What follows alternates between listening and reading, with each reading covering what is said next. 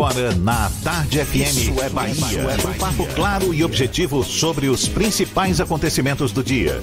Um programa com a marca do Grupo A Tarde de Comunicação e do Bahia Notícias. Para botar tempero no começo da sua manhã. Isso é Bahia. Isso é Bahia. Apresentação: Jefferson Beltrão e Fernando Duarte. Isso é Bahia. Oferecimento. A hora de economizar chegou. É agora ou nunca na Ferreira Costa. Maratona de ofertas AutoSar de veículos. Corra para o Shopping Bela Vista e aproveite. Que maravilha! Salve, salve, bom dia! Seja bem-vindo, seja bem-vinda! Estamos começando mais um Isso é Bahia e vamos aos assuntos que são destaque nesta terça-feira, 10 de março de 2020. Passagem de ônibus fica mais cara a partir de quinta-feira em Salvador. Possível pré-candidata da prefeitura da capital pelo PT, Major Denise Santiago anuncia a saída da Ronda Maria da Penha. Suspeito de matar soldado do exército no bairro do Cabula morre em confronto com policiais militares e das Forças Armadas sobe para 61 o número de casos suspeitos de coronavírus na Bahia. Em meio à incidência cada vez maior da Covid-19, Ministério Público questiona a Prefeitura de Feira de Santana e Estado sobre a realização da micareta. CBF muda horário de Bahia e América do Rio Grande do Norte pela Copa do Nordeste. Com atividade técnica, Bahia se reapresenta de olho no América de Natal. Jogadores do time principal do Vitória treinam com aspirantes na Toca do Leão. São assuntos que você acompanha a partir de agora no Isso é Bahia. Programa, como sempre, recheado de informação. Temos aqui notícias, bate-papo, comentários para botar tempero no começo da sua manhã. Junto comigo, todo temperado, senhor Fernando Duarte. Bom dia! Bom dia, Jefferson. Bom dia, Paulo Roberto na operação, Rodrigo Tardio e Vanessa Correia na produção e um bom dia especial para quem está saindo de casa agora para ir para o trabalho, para ir para a faculdade, para levar os filhos para a escola. E para quem está tomando aquele cafezinho mais que esperto que o cheiro bate aqui, graças a essa bendita bacia de Paulo Roberto Sejam todos muito bem-vindos a mais uma edição do Isso é Bahia. Cafezinho expresso para mim, Paulinho, por favor. Olha, a gente lembra, você nos acompanha também pelas nossas redes sociais, nosso aplicativo, pela internet é fácil, é só acessar atardefm.com.br e ainda pode nos assistir pelo canal da Tarde FM no YouTube, se preferir pelo portal à tarde e claro, participar, enviar suas mensagens, temos os nossos canais de comunicação, Fernando. WhatsApp no 71993111010 e também pelo YouTube. Mande a sua mensagem e interaja conosco aqui no estúdio. Tudo isso e muito mais a partir de agora para você.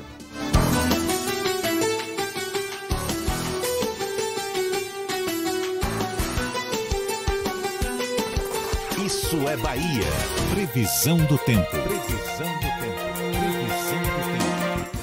Mais uma manhã de tempo instável na capital baiana. Essa terça-feira amanheceu com céu nublado, chuva, também choveu durante a noite. Mesmo assim, calorão, viu? Temperatura neste momento 26 graus. Ives Macedo é quem tem as informações da previsão do tempo para o restante do dia. Vem mais chuva por aí, Ives. Bom dia. Oi, Jefferson, muito bom dia para você e para toda a turma do programa Isso é Bahia. Vamos nessa para a previsão do tempo em Salvador, que é de céu encoberto e possibilidade de chuva. Os termômetros marcam 25 graus a mínima e 28 a temperatura máxima. Então, ouvinte, quando sair de casa, não esqueça o guarda-chuva, tá certo? Na região metropolitana, região de Veracruz e Itaparica, o céu também fica encoberto nesta terça, com mínima de 27 e máxima de 28 graus. O próximo novo da sua empresa é ter 240 mega de internet com Wi-Fi Plus por 100 reais. Assine já 0872 01234. Claro Empresas, sua empresa merece o novo. Eu volto já com a previsão para Jacobina, Itabuna e Irecê. É contigo, Jefferson. Tá combinado, Ives, aqui na Tarde FM 7 e 6. Isso é Bahia. A Major Denise Santiago se despediu ontem do comando da Ronda Maria da Penha após cinco anos à frente do projeto. O evento foi um lançamento extraoficial da campanha da militar à Prefeitura de Salvador, ainda que não tenha sido tratado dessa forma. O governador Rui Costa defendeu a presença de uma mulher no comando de Salvador e indiretamente sugeriu Denise como opção. Esse lançamento antecipado é tema do comentário político de Fernando Duarte. Isso é Bahia. Política. A Tarde FM. Ninguém falou oficialmente em candidatura da Major Denise Santiago a prefeita de Salvador nesta segunda-feira. Porém, a comemoração dos cinco anos da Ronda Maria da Penha foi um lançamento extraoficial da campanha da militar como candidata ao comando da capital baiana em outubro. Enquanto isso, o PT finge viver numa democracia interna frente à imposição do nome da Major como aposta do governador Rui Costa no processo soteropolitano. Ao completar cinco anos de um projeto importante no contexto social, a Major anunciou a sua saída do posto apresentando inclusive a substituta Flávia Adorno, também major. Não haveria razão para a substituição de Denise na função, a não ser que houvesse algum tipo de inclinação político-eleitoral.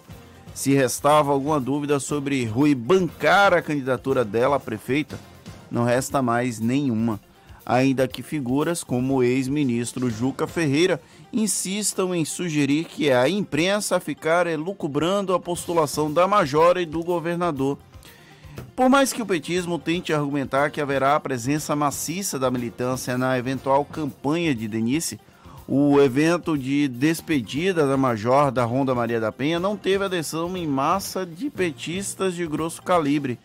É um sinal de que não necessariamente os militantes clássicos estarão vestindo a camisa dessa campanha.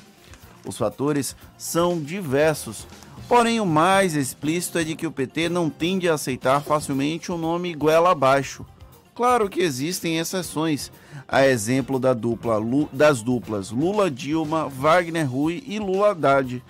Todavia, a história da Major está longe da aproximação de Dilma Rousseff com o PT e da militância histórica de Rui e Fernando Haddad, além do governador baiano não nutrir a empatia de Luiz Inácio Lula da Silva e Jacques Wagner. Ou seja, será necessário muito esforço político para convencer a militância de que vale encampar a bandeira de Início Santiago. Rui pode até sair vencedor desse direito pleno de militante de impor a major como classificou o presidente municipal do PT, Ademário Costa. No entanto, atirar pela postura do chão de fábrica, que tem bradado discretamente, é atingido Denise com fogo amigo, essa democracia do PT fica restrita ao plano das ideias. O partido pode até usar o discurso que não tem dono, mas na prática tem caciques que definem os rumos sem consulta prévia às bases algo que merece ser atacado quando se trata dos outros. Afinal, pimenta no olho alheio arde muito mais, não é mesmo?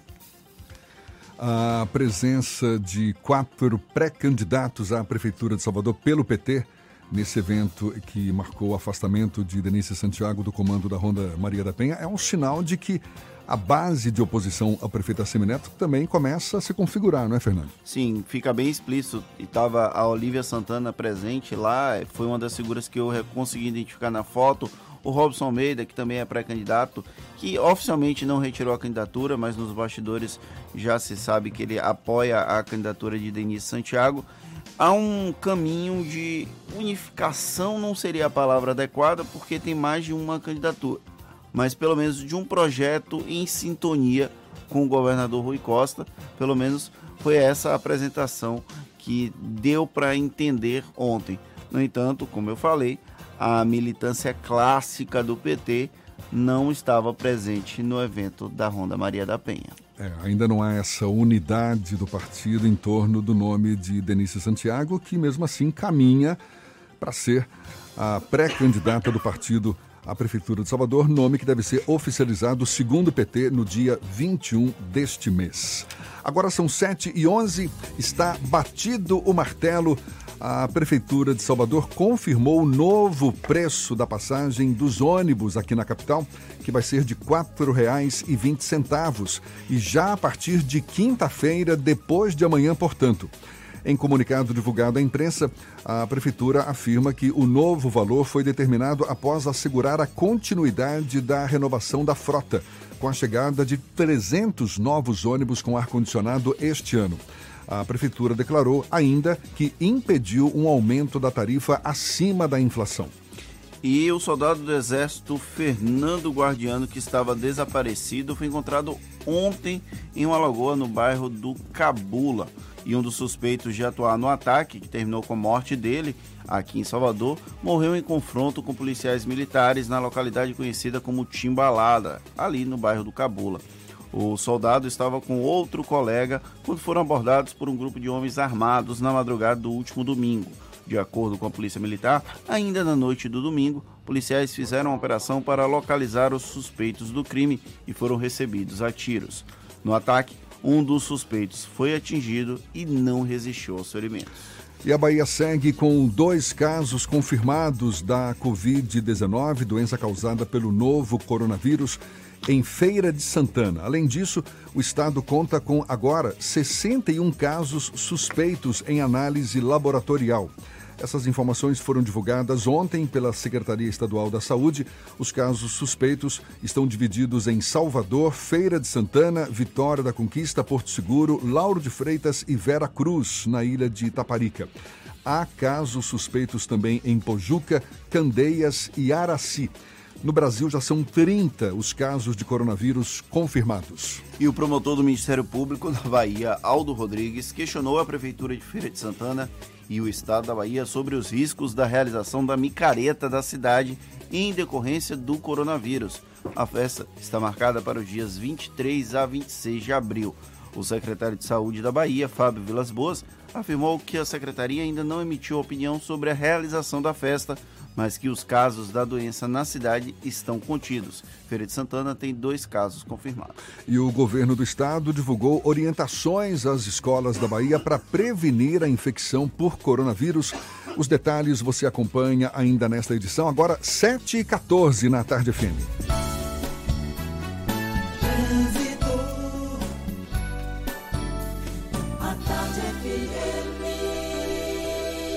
Oferecimento. Monobloco, o pneu mais barato da Bahia a partir de R$ 149,90. Bahia VIP Veículos, seminovos com entrada a partir de um real. Avenida Barros Reis Retiro. Cláudia Menezes, já de olho nos motoristas, tem notícias pra gente neste comecinho de manhã. Bom dia, seja bem-vinda, Cláudia. Bom dia para você, Jefferson. Bom dia também para toda a turma do Isso é Bahia, Fernando, Paulinho, Rodrigo, todos vocês aí. Olha, paralelo agora segue carregado em direção à rodoviária, principalmente na passagem pela estação Flamboyant. Ali aquele miolo da região da rodoviária também tem lentidão, sem falar no trânsito difícil da CM lá no trecho do Iguatemi. Por isso, se você vai sair da região do aeroporto, quer chegar no Rio Vermelho, melhor pegar a orla da cidade nesse momento. Prefeitura de Salvador, mais creches, mais saúde, obras em toda a cidade. A melhor prefeitura do Brasil não para de trabalhar por você. Jefferson. Obrigado, Cláudia. A Tarde FM de carona com quem ouve e gosta. O mercado empresarial baiano vai ganhar uma nova opção para a solução extrajudicial de conflitos. É a Câmara de Mediação e Arbitragem Empresarial, que vai ser inaugurada depois de amanhã aqui na capital baiana. O diretor futuro diretor da Câmara, o advogado Bernardo Lima, é nosso convidado. A gente conversa com ele já já sobre o assunto. Agora, 7h16 na Tarde FM. Você está ouvindo Isso é Bahia. Mala, óculos, protetor solar. Pera lá. Antes de pensar na lista de férias, eu vou levar o meu carro na Baviera.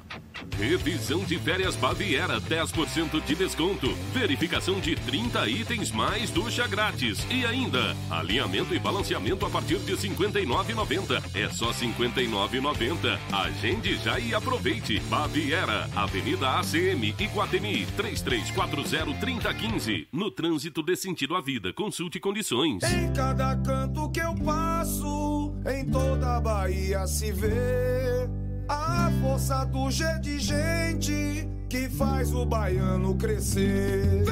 Aqui é trabalho, aqui é trabalho de noite e de dia. Aqui é trabalho, aqui é trabalho, meu nome é Bahia. Sou baiano, sou Nordeste, terra mãe minha nação.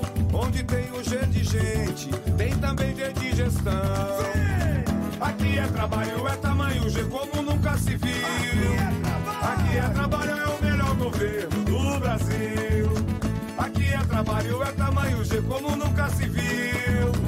Aqui é trabalho, é o melhor governo do Brasil. Fez metrô, vem aí VLT. Fez Hospital da Mulher e Couto Maia e tá terminando o Hospital Metropolitano. Ixi, é o melhor governo do Brasil. Governo do Estado, Bahia, aqui é trabalho. Manter suas vacinas atualizadas protege você e quem está ao seu redor, garantindo mais saúde para quem você ama. Existem vacinas para todas as idades, do bebê ao vovô. Essa é uma dica do LPC, que te convida a fazer parte do movimento pela saúde consciente, tornando o cuidado com a sua saúde mais eficaz e o sistema mais equilibrado. LPC Laboratório Vacinas. Conheça nossa unidade no Mais Empresarial em Buraquinho, 2203-9955. Com os avanços tecnológicos, muitas dúvidas surgem. As máquinas vão roubar nossos empregos? Eu estou preparado para as inovações do mercado? Pois é, o seu futuro precisa de respostas. E para isso você pode contar com a Possimatec. Venha estudar em um dos maiores centros tecnológicos do país e tenha contato com professores experientes que vivem na prática o dia a dia da inovação. Só a Possimatec une conhecimento teórico à aplicação prática numa infraestrutura diferenciada para você ser reconhecido pelo mercado. Acesse possimatec.com.br e escolha seu curso. Monobloco, o pneu mais barato da Bahia. 0800 111 70 80 e a hora certa. A tarde FM 7 e 18. Você sabia que na Monobloco os pneus velhos deixados pelos clientes podem virar chachim, cadeira e até asfalto? E que a Monobloco apoia o esporte amador e a cultura? E que também na Monobloco uma parte do lucro do serviço do seu carro você pode direcionar para algumas instituições beneficentes? Não sabia? Então se ligue. Monobloco faz tudo de mecânica e tem o pneu mais barato da Bahia. Água de Meninos, Lauro de Freitas e Abrantes. 0800 111 7080. Voltamos a apresentar Isso é Bahia. Um papo claro e objetivo sobre os acontecimentos mais importantes do dia. A gente tem notícias que chegam da redação do portal Bahia Notícias. Lucas Arrasa, quem está a postos. Bom dia, Lucas. Muito bom dia, Jefferson. Bom dia para você, que está nos ouvindo na manhã dessa terça-feira. Eu começo falando de um levantamento feito pelo Ministério Público da Bahia, que constatou que os usuários do atual sistema de trens do subúrbio ferroviário em Salvador sofrerão forte impacto financeiro com a substituição desses trens pelo VLT.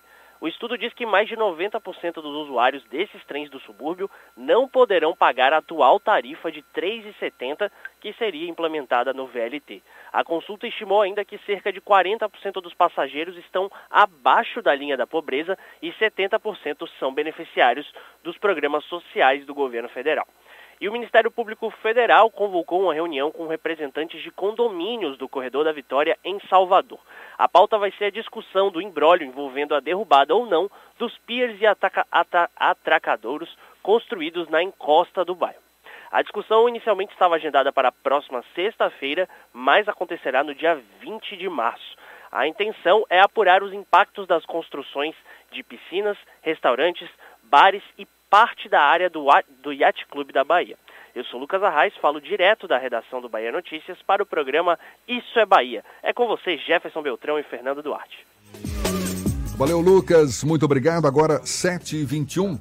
O mercado empresarial baiano vai ganhar uma nova opção para a solução extrajudicial de conflitos. É a Câmara de Mediação e Arbitragem Empresarial, uma maneira de resolver litígios envolvendo empresas sem que as partes tenham que apelar ao judiciário. A gente mergulha mais no assunto Conversando agora com o professor de Direito Processual Civil e Arbitragem pela UFBA, também doutorando em Ciências Jurídicos Civis pela Universidade de Lisboa e também diretor do escritório Salvador da futura entidade, essa Câmara de Mediação e Arbitragem Empresarial, que vai ser inaugurada depois de amanhã aqui na capital baiana. Seja bem-vindo, o advogado Bernardo Lima. Muito bom obrigado, dia. Muito obrigado, Jefferson. Bom dia, bom dia a todos. É uma satisfação estar aqui no Isso é Bahia é, podendo falar um pouco sobre meios extrajudiciais de solução de conflitos para os seus ouvintes. Esse modelo de solução de conflitos na área empresarial já existe em São Paulo, no Rio de Janeiro, Brasília, Recife. Quais as vantagens desse modelo e por que só agora chega a Salvador? Jefferson, na verdade, é, a história dos meios extrajudiciais de solução de conflitos é um pouco mais antiga do que parece. Aqui na Bahia, por exemplo, a gente tem uma iniciativa bastante importante, que é a da Associação Comercial, que talvez seja a mais antiga Câmara de Mediação e Arbitragem do Brasil. É, a Camarb ela entra na Bahia para se somar a esses projetos que são importantes para o desenvolvimento de uma cultura de solução de conflitos é, mais adequada é, às partes, às necessidades das partes e é, propriamente às características específicas que elas apresentam nesses litígios. Então, eu destacaria que a importância da vinda de uma Câmara é, para a Bahia é precisamente propor mais um modelo de gestão de conflitos que permita às partes fugir do congestionamento do Poder Judiciário. Hoje, o grande problema do mundo, eu não vou nem dizer da, de Salvador, da Bahia do Brasil, mas do mundo na administração de conflitos, é o congestionamento do Poder Judiciário. Um processo judicial nessa área empresarial costuma durar, em média, quanto tempo? Sete anos. Sete anos um processo, em média, dura no Brasil. É, e se a gente pegar uma estatística na câmara, nas câmaras de arbitragem no Brasil, a gente vai chegar à conclusão de que, em média, um procedimento dura 15 meses. Então, é uma distância bastante significativa. Veja, você que para um conflito empresarial, isso gera é, uma, uma diferença muito grande, precisamente porque esse procedimento, além de ser mais rápido, ele é, gera uma solução mais precisa, e aqui a gente está falando especificamente da arbitragem, né? Ele gera uma, uma solução mais precisa porque as partes têm o poder de indicar quem é que vai compor o painel decisório, ou seja, aqueles que vão efetivamente decidir o litígio. E para além disso, é comum na cultura da arbitragem que o procedimento corra sob sigilo. Portanto, eu, aqui a gente tem três vantagens muito importantes, né? A celeridade, o sigilo e a precisão no momento de proferir a decisão. Para efeito de, de, de comparação, é, é, é, algo semelhante a essas audiências de conciliação que existem na justiça comum, em que as partes tentam chegar a um acordo sem a necessidade da intervenção do juiz? Quer dizer, uma Câmara de Mediação e Arbitragem, ela pode e deve oferecer vários serviços distintos. Então, uma coisa que a gente tem que aprender a distinguir é que existem métodos autocompositivos, ou seja, os métodos pelos quais as próprias partes chegam a uma decisão, elas conversam entre si e chegam a uma decisão, e nesse campo está a conciliação e a mediação, que são técnicas que podem ser administradas dentro do processo judicial, mas podem e devem também ser buscadas fora do processo judicial. E por outro lado, a gente tem o sistema da arbitragem, que é um sistema que a gente chama tecnicamente de heterocompositivo. Por quê? Porque quem compõe o conflito não são as partes envolvidas, mas é um terceiro, como o juiz, como acontece com o juiz no processo judicial, né? Ele não impõe uma decisão às partes. Na arbitragem também acontece isso. Só que o árbitro normalmente é escolhido pelas partes e, portanto, ele tem acaba tendo é, uma legitimidade maior no final do procedimento, porque as partes aqui, afinal, escolheram o decisor. Então, a insurgência das partes contra a decisão tende a diminuir por conta dessa característica. Depois da, do processo de arbitragem, é necessário uma validação judicial desse resultado, desse acordo entre as partes? Fernando, essa, essa é uma pergunta muito importante é, e ela é, ataca na verdade, uma outra pergunta que é por que, que a arbitragem apareceu assim de uma hora para outra? Está todo mundo falando de arbitragem, né? Até 96, o Brasil utilizava arbitragens, procedimentos arbitrais, mas numa escala quase imperceptível. Por quê?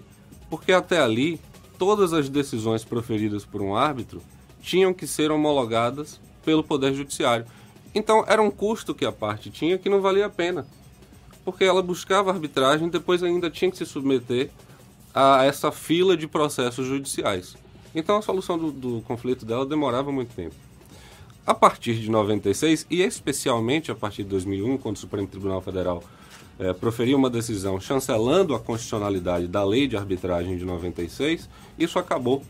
Então, essa lei, que é a lei 9307 de 96, ela tem um artigo que eu reputo importantíssimo. Ele diz o seguinte: os efeitos de uma decisão proferida por um árbitro são iguais aos efeitos de uma decisão proferida por um juiz. Então tem efeito de uma sentença judicial. Tem efeito de uma sentença judicial.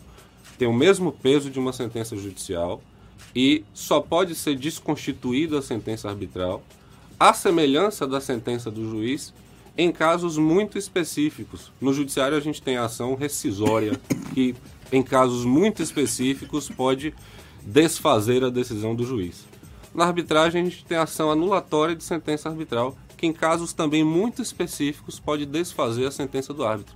Então, eu diria que é uma técnica com o mesmo peso e com o mesmo impacto de uma sentença judicial. É... A única diferença, desculpe, talvez, é a de que o árbitro, diferentemente do juiz, não tem o poder de seguir para executar a própria sentença que profere.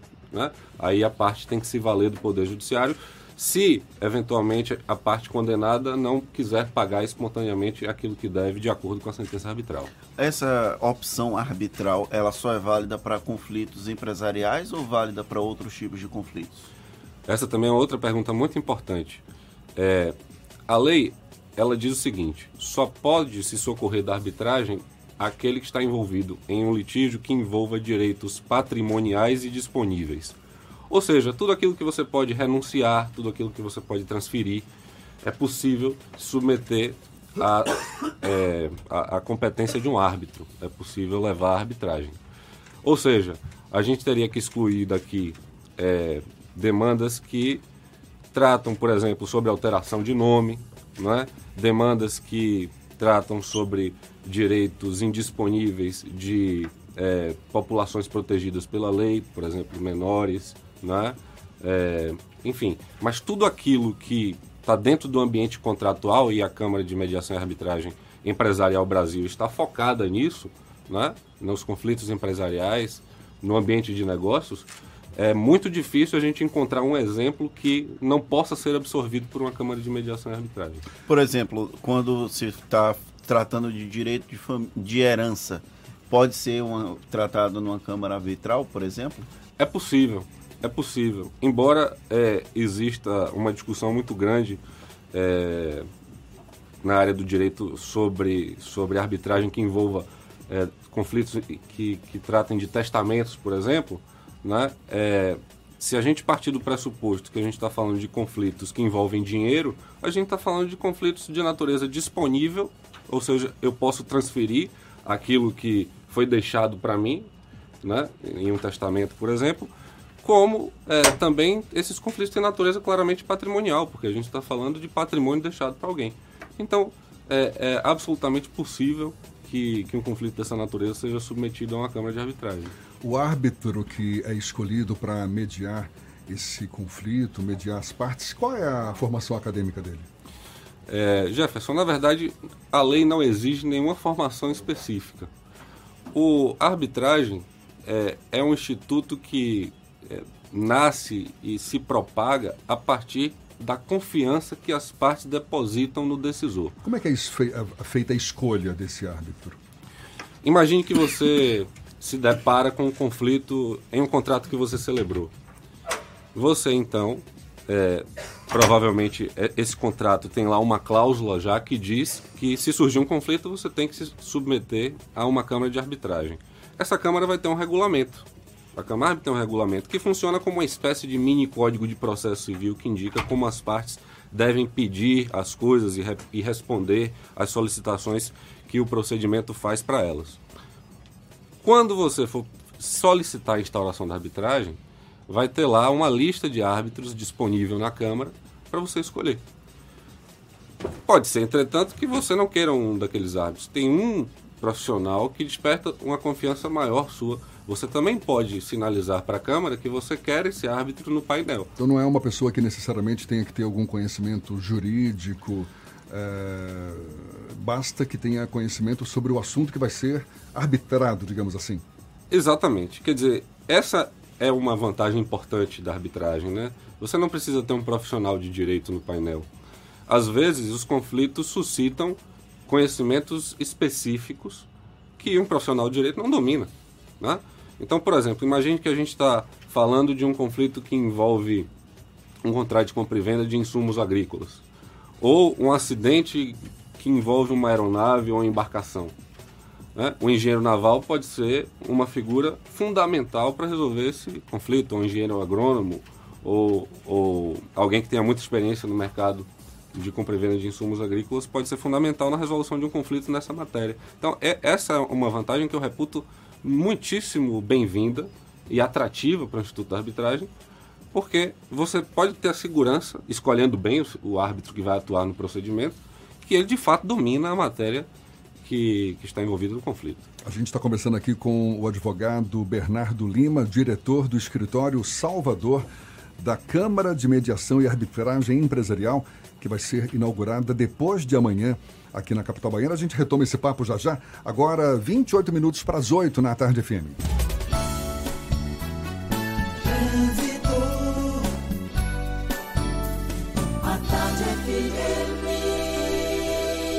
Oferecimento. Monobloco, o pneu mais barato da Bahia a partir de R$ 149,90. Bahia VIP Veículos, seminovos com entrada a partir de um real. Avenida Barros Reis Retiro.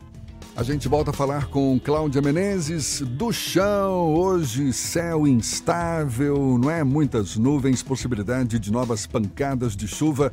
Mas atenta ao movimento de veículos na Grande Salvador. Cláudia Menezes, é com você. Isso mesmo, Jefferson. Tempo fechou total, mas tudo indica que vamos voar daqui a pouquinho, viu? Agora minha dica é para você que vai sair do Rio Vermelho, vai sair lá do Rio Vermelho, quer chegar no centro. A melhor opção agora é a Vasco da Gama e depois os Barris. Evite a subida da Federação e também o Vale do Canela com lentidão em direção ao centro da cidade. Aproveite a super troca de óleo Volkswagen, mecânicos qualificados e equipamentos especiais que só as concessionárias Volkswagen têm. Fazer parte da nova Volkswagen Vale. Eu volto com você, Jefferson. Obrigado, Cláudia. A Tarde FM de carona com quem ouve e gosta. Ministério Público da Bahia coloca em xeque a realização da micareta de feira por causa do coronavírus. A gente dá os detalhes ainda nesta edição e já já retomaremos o papo também com o advogado Bernardo Lima, diretor do escritório Salvador da Câmara de Mediação e Arbitragem Empresarial, agora 25 para as 8 na tarde FM. Você está ouvindo Isso é Bahia. Atenção! Você que estava aguardando uma oportunidade para comprar ou trocar de carro, a hora chegou! Operação Estoque Zero Bahia VIP Veículos. Descontos de até 5 mil reais. Diga como quer pagar. Financiamento com entrada a partir de um real ou taxas a partir de 0,59% ao mês. Avaliação VIP do seu usado na troca. Bahia VIP Veículos, Avenida Barros Reis Retiro. Fone 3045 5999. Consulte condições na concessionária. No trânsito, a vida vem primeiro.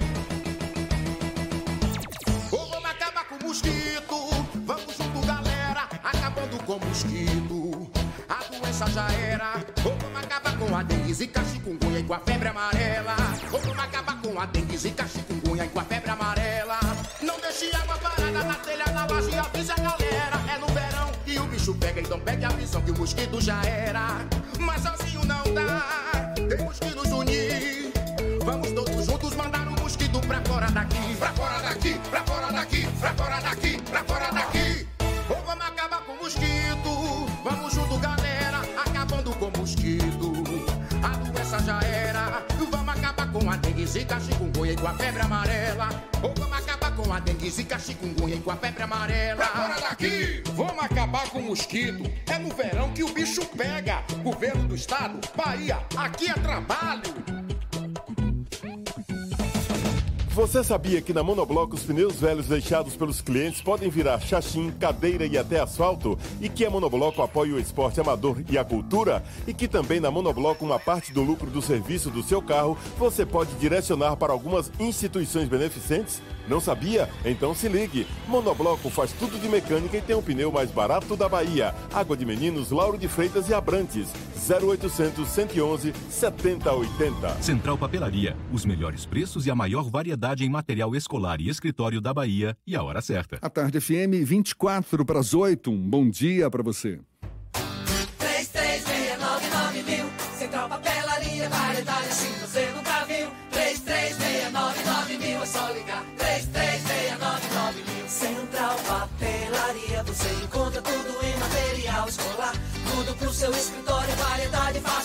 Estacionar. 3369 Ligue 3369 mil, a maior variedade em material escolar e de escritório. Central Papelaria Lauro de Freitas. 3369 mil. Voltamos a apresentar Isso é Bahia. Um papo claro e objetivo sobre os acontecimentos mais importantes do dia. As secretarias estaduais de Saúde e Educação publicaram hoje uma nota informativa conjunta dirigida às escolas baianas de todos os níveis, com orientações sobre o novo coronavírus. O documento inclui informações voltadas à prevenção da disseminação do vírus, além do manejo de possíveis casos da doença Covid-19. Entre as mudanças institucionais a serem adotadas estão a promoção de atividades educativas sobre higiene de mãos, a aquisição de sabonete líquido e ou álcool em gel, além do estímulo ao uso de lenços de papel. As pastas ainda recomendam que seja evitado o compartilhamento de copos e vasilhas com estímulo ao uso de recipientes individuais para o consumo de água. Outra orientação é que sejam evitadas atividades que envolvam grandes aglomerações em ambientes fechados. O documento ainda traz medidas individuais a serem adotadas por profissionais, estudantes e responsáveis, como a recomendação de higienizar as mãos antes das refeições, após tossir, espirrar ou usar o banheiro. É isso aí, vamos se prevenir. Todo cuidado é pouco para evitar esse novo coronavírus. Agora, 22 para as 8, temos notícias também da redação do Portal à Tarde com Thaís Seixas. Bom dia, Thaís. Oi Jefferson, bom dia, bom dia Fernando, bom dia para você que sintoniza aqui na Tarde FM. Olha só, Salvador lança hoje a campanha educativa para a prevenção da sífilis. A cerimônia de lançamento ocorre logo mais às 8h30 da manhã no Centro de Cultura da Câmara de Vereadores e é aberta ao público. Na ocasião serão discutidos temas como a prevenção por meio de estratégias audiovisuais e do livro de acompanhamento dos casos de sífilis. A campanha é promovida pela Secretaria Municipal da Saúde em parceria com a Unicef, que vai fortalecer as ações já realizadas na capital baiana e que estão no Plano Municipal de Sífilis. Segundo o Ministério da Saúde, Salvador ocupa a sexta posição entre os 100 municípios que respondem por 60% dos casos de sífilis no país. Aí a partida entre Brasil e Canadá, válida pelo torneio internacional da França de futebol feminino, será realizada com portões fechados em função do risco do coronavírus. O jogo está marcado para as três da tarde de hoje. O anúncio sobre o fechamento dos portões foi, foi feito ontem pela Federação Francesa de Futebol, como parte das medidas tomadas pelas autoridades públicas em relação ao coronavírus e também envolve a partida entre França e Holanda. Este será o terceiro e último duelo da seleção na competição. Na estreia, o Brasil empatou com a Holanda e na segunda rodada perdeu para a França.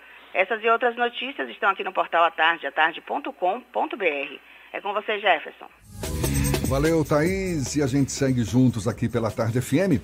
Vamos retomar o papo com o advogado Bernardo Lima, diretor do escritório local da Câmara de Mediação e Arbitragem Empresarial, a Camarb, que vai ser inaugurada, vai ser inaugurada depois de amanhã durante cerimônia no Salão de Eventos do Yacht Clube da Bahia, aqui em Salvador. É uma entidade que chega com apoio de alguns dos mais importantes escritórios advocat advocatícios da Bahia.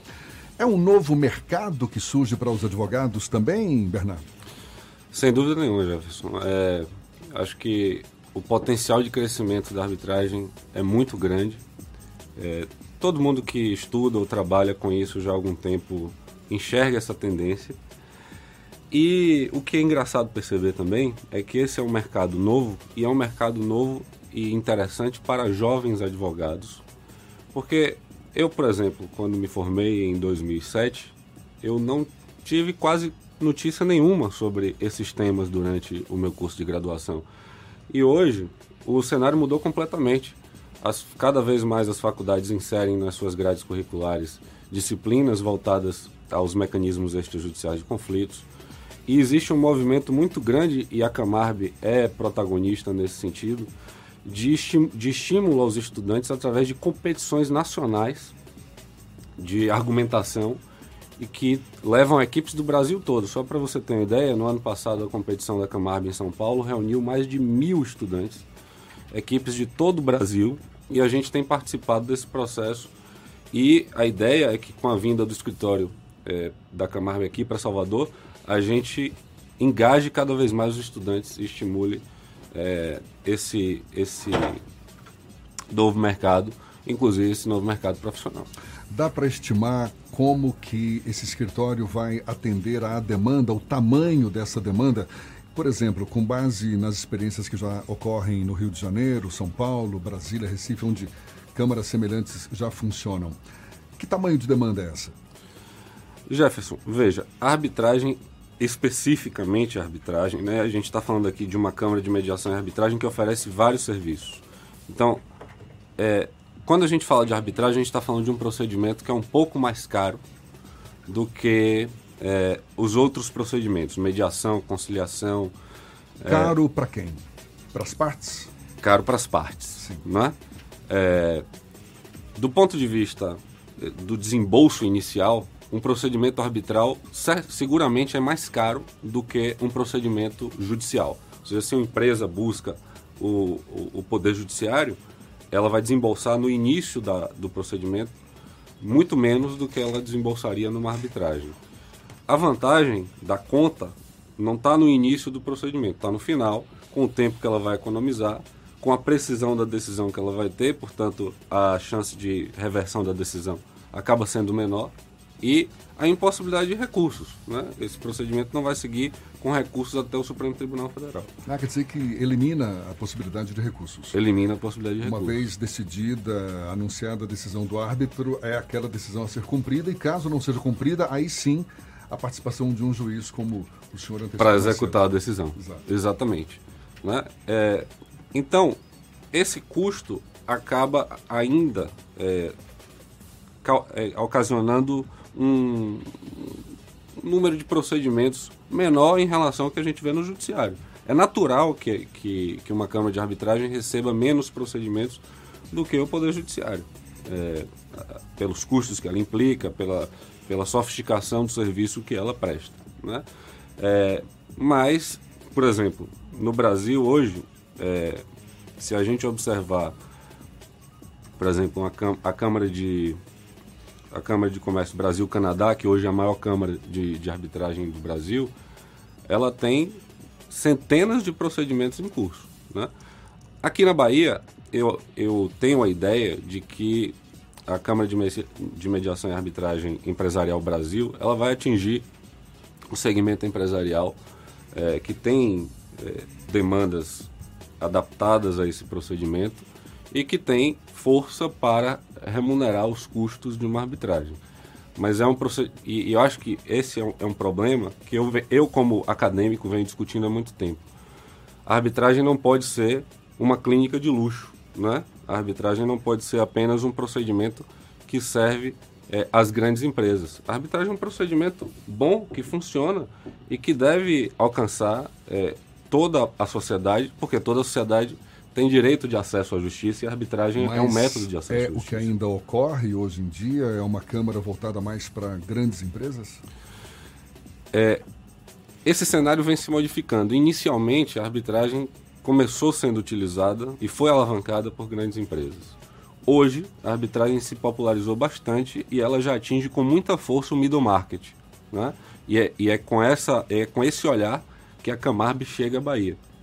Então, me parece que uma outra fronteira que ainda está por ser vencida e que eu acho que é importante vencer é a arbitragem ser um procedimento a ser ofertado para demandas de menor valor.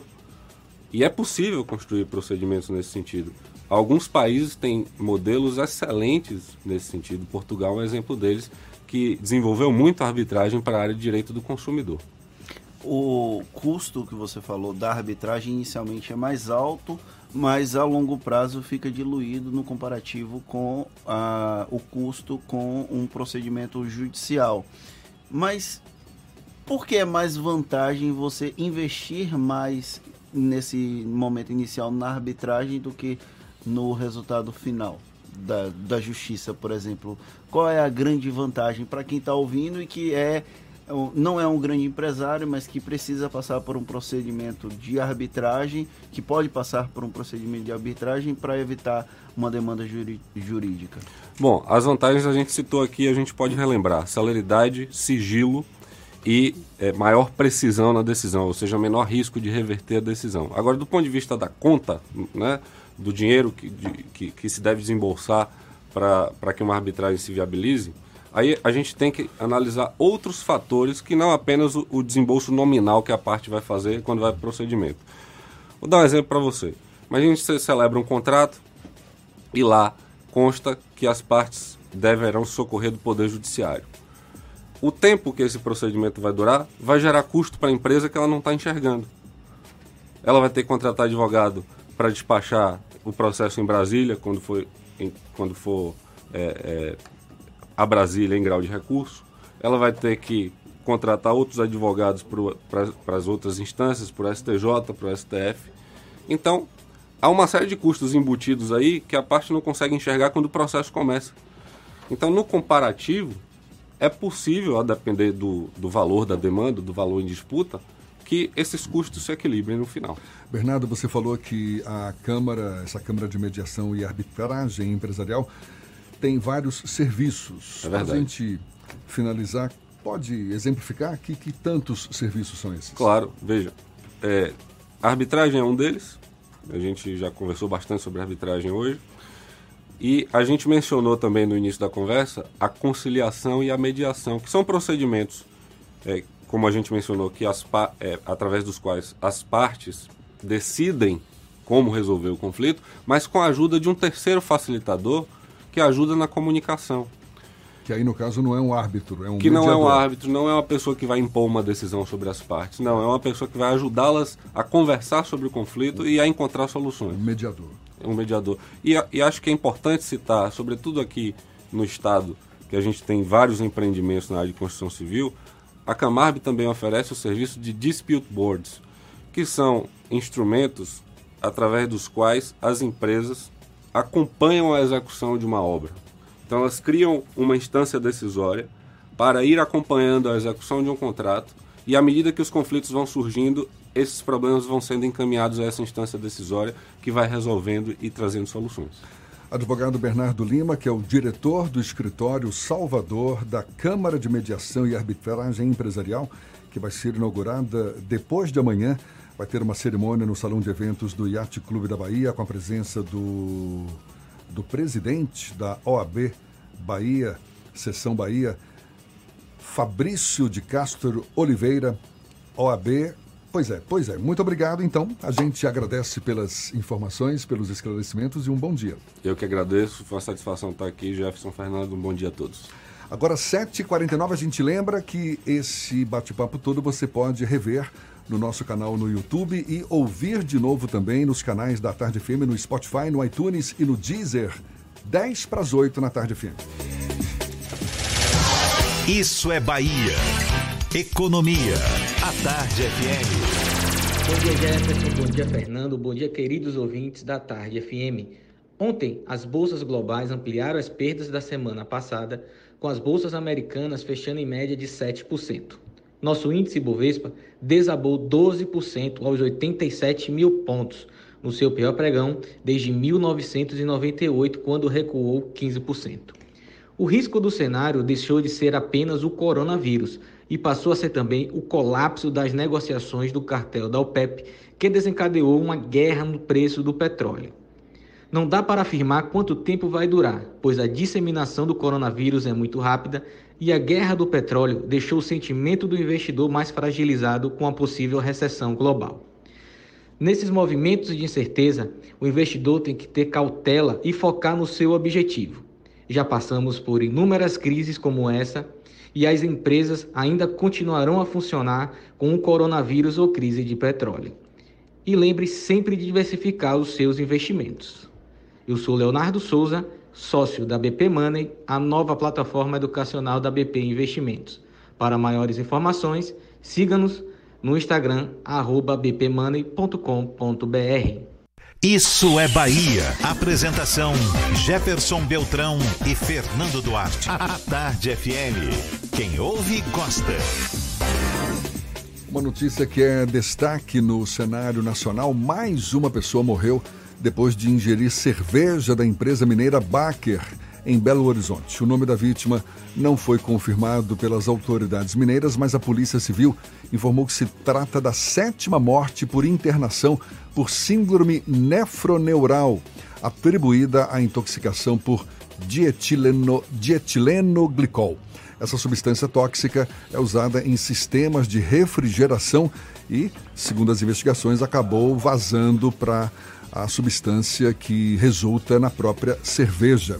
Portanto, mais uma pessoa vítima dessa cerveja mineira Baker em Belo Horizonte. E a Agência Nacional de Saúde Suplementar divulgou ontem a lista de 14 planos de saúde de cinco operadoras que vão ter a venda temporariamente suspensa após reclamações relacionadas à cobertura assistencial no último semestre de 2019. Foram mais de 20 mil reclamações recebidas de outubro a dezembro do ano passado. Os planos só vão poder voltar a ser vendidos para novos clientes se as operadoras apresentarem melhora no resultado. A proibição da comercialização começa a valer nesta sexta-feira. Para você ter acesso aos planos de saúde suspensos, é só acessar o site da ANS. Muita gente pensando em se divertir nesta terça-feira, tempo chuvoso. Vai ficar em casa? Vai para a rua? Vai para um teatro? Vai para um cinema? As dicas a gente oferece para você. Shows, dança, teatro, música, diversão. Ouça agora as dicas da Marcita com Márcia Moreira.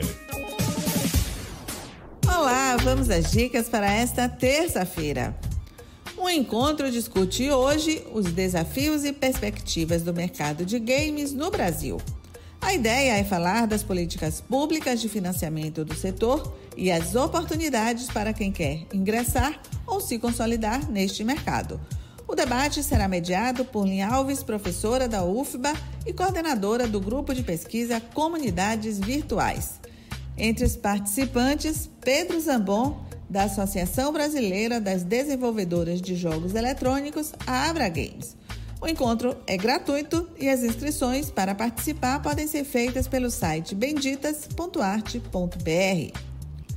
No dia 12 de março acontece o concerto de abertura da série Beethoven 250, promovida pelo Neoj Bar em homenagem aos 250 anos de nascimento do genial Ludwig van Beethoven. A primeira apresentação terá a orquestra Neoj Bar, regida pelo maestro italiano Eduardo Rosadini e o maestro Ricardo Castro como solista ao piano. Eles vão tocar uma das obras mais famosas do compositor alemão, a Quinta Sinfonia. E até dezembro deste ano, os baianos terão o privilégio de ver aqui em Salvador, nesta série, outros grandes nomes da música de concerto interpretando obras de Beethoven. Entre as participações confirmadas estão os maestros John Ashley e Isaac Karabichevsky. Quinta-feira, às 8 da noite, na sala principal do Teatro Castro Alves, ingressos a partir de R$ 10,00 a inteira, já à venda nas bilheterias do teatro e no site Ingresso Rápido. Que tal conhecer mais sobre o acervo cultural de países africanos? Gostou da ideia? Pois a Casa do Benin, no Pelourinho, agora tem visitação guiada e gratuita. O espaço cultural tem um acervo composto por cerca de 200 peças originárias do Golfo do Benin e que foram colecionadas pelo fotógrafo francês Pierre Veger ao longo de suas viagens à África. O espaço também possui peças relacionadas à cultura da diáspora que foram doadas por artistas e instituições. As visitas guiadas acontecem de terça a sábado em três horários: às 11 da manhã, à 1 da tarde e às 3 da tarde. O agendamento pode ser feito no Instagram da Casa do Benim ou pelo telefone 71 3202 7890. Vou repetir: 71 3202 7890. Mais dicas culturais você encontra no meu Instagram, Dicas da Macita. Beijos e boa diversão. Isso é Bahia. Agora 7h56 na Tarde FM.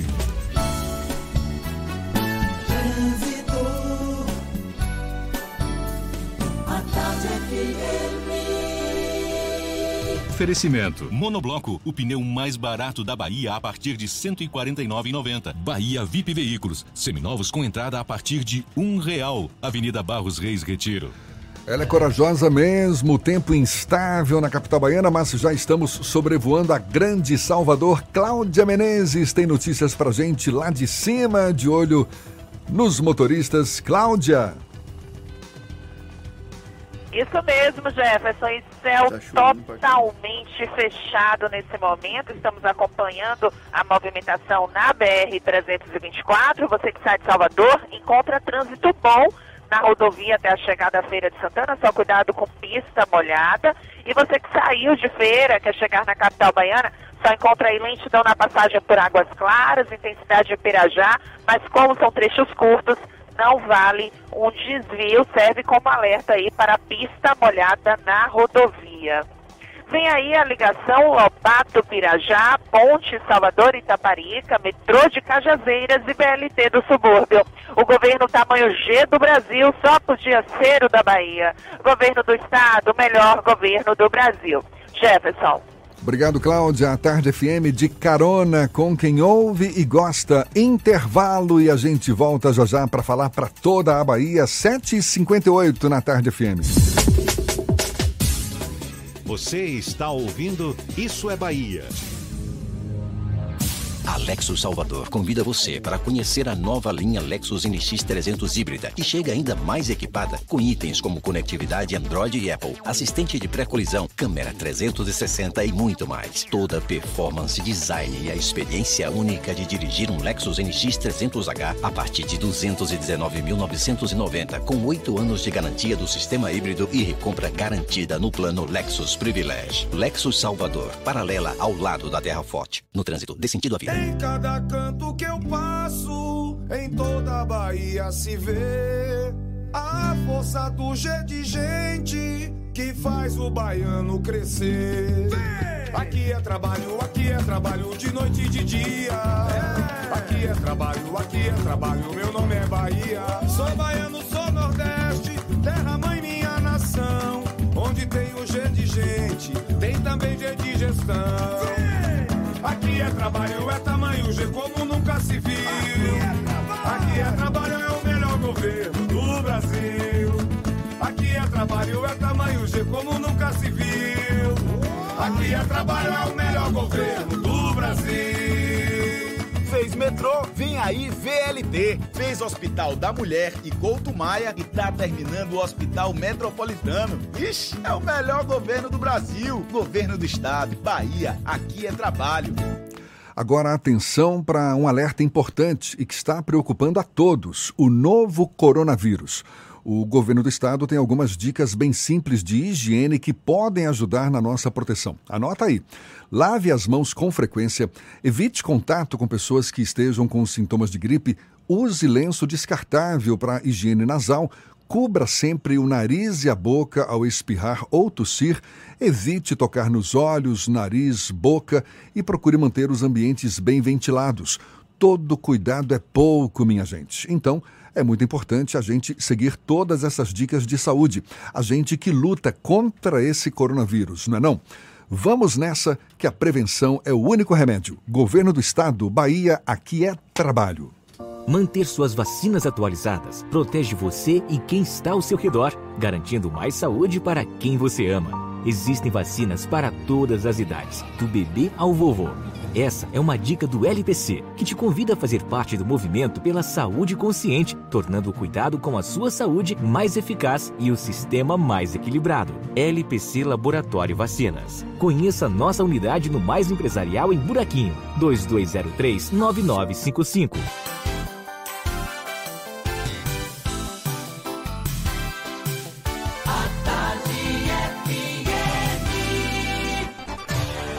Atenção, emissoras afiliadas à Tarde FM.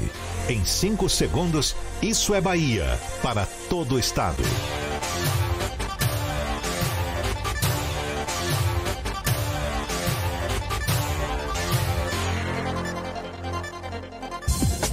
No ar, isso é Bahia.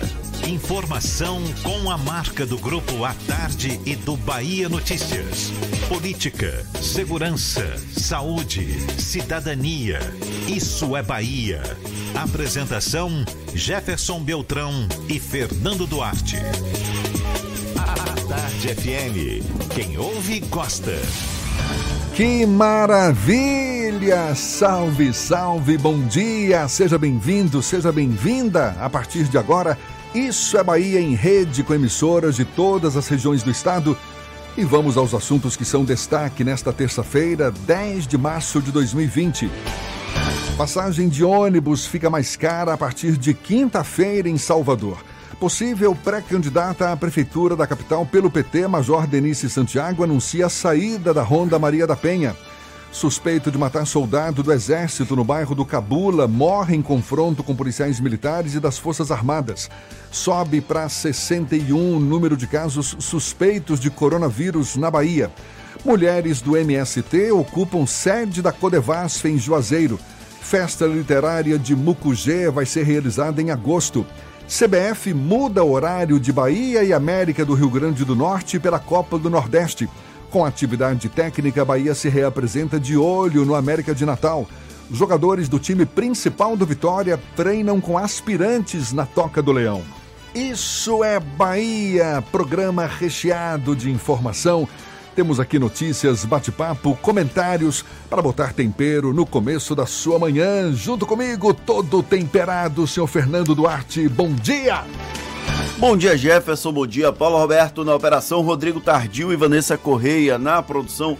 E um bom dia mais que especial para as nossas queridas emissoras parceiras e afiliadas: a Interativa FM de Itabuna, Ativa FM de Eunápolis, Cultura FM de Paulo Afonso, Líder FM de Irecê, Cidade FM de Luiz Eduardo Magalhães, Itapuí FM de Itororó, Eldorado FM de Teixeira de Freitas, RB Líder FM de Rui Barbosa, Serrana Líder FM de Jacobina, Baiana FM de Itaberaba, 93 FM de Jequié e Interativa FM de Itabuna. Sejam todos muito bem-vindos a mais uma edição do Isso é Bahia. A gente lembra, você nos acompanha também pelas nossas redes sociais, tem o nosso aplicativo, pela internet é só acessar a tardefm.com.br. Além de nos ouvir, pode nos assistir pelo canal da Tarde FM no YouTube também, se preferir, pelo Portal à Tarde. E claro, por favor, participar, enviar suas mensagens. Temos nossos canais de comunicação à sua disposição. Você pode entrar em contato conosco pelo WhatsApp no 71993111010 e também pelo próprio YouTube. Mande a sua mensagem e interage aqui com o estúdio. Tudo isso e muito mais a partir de agora para você.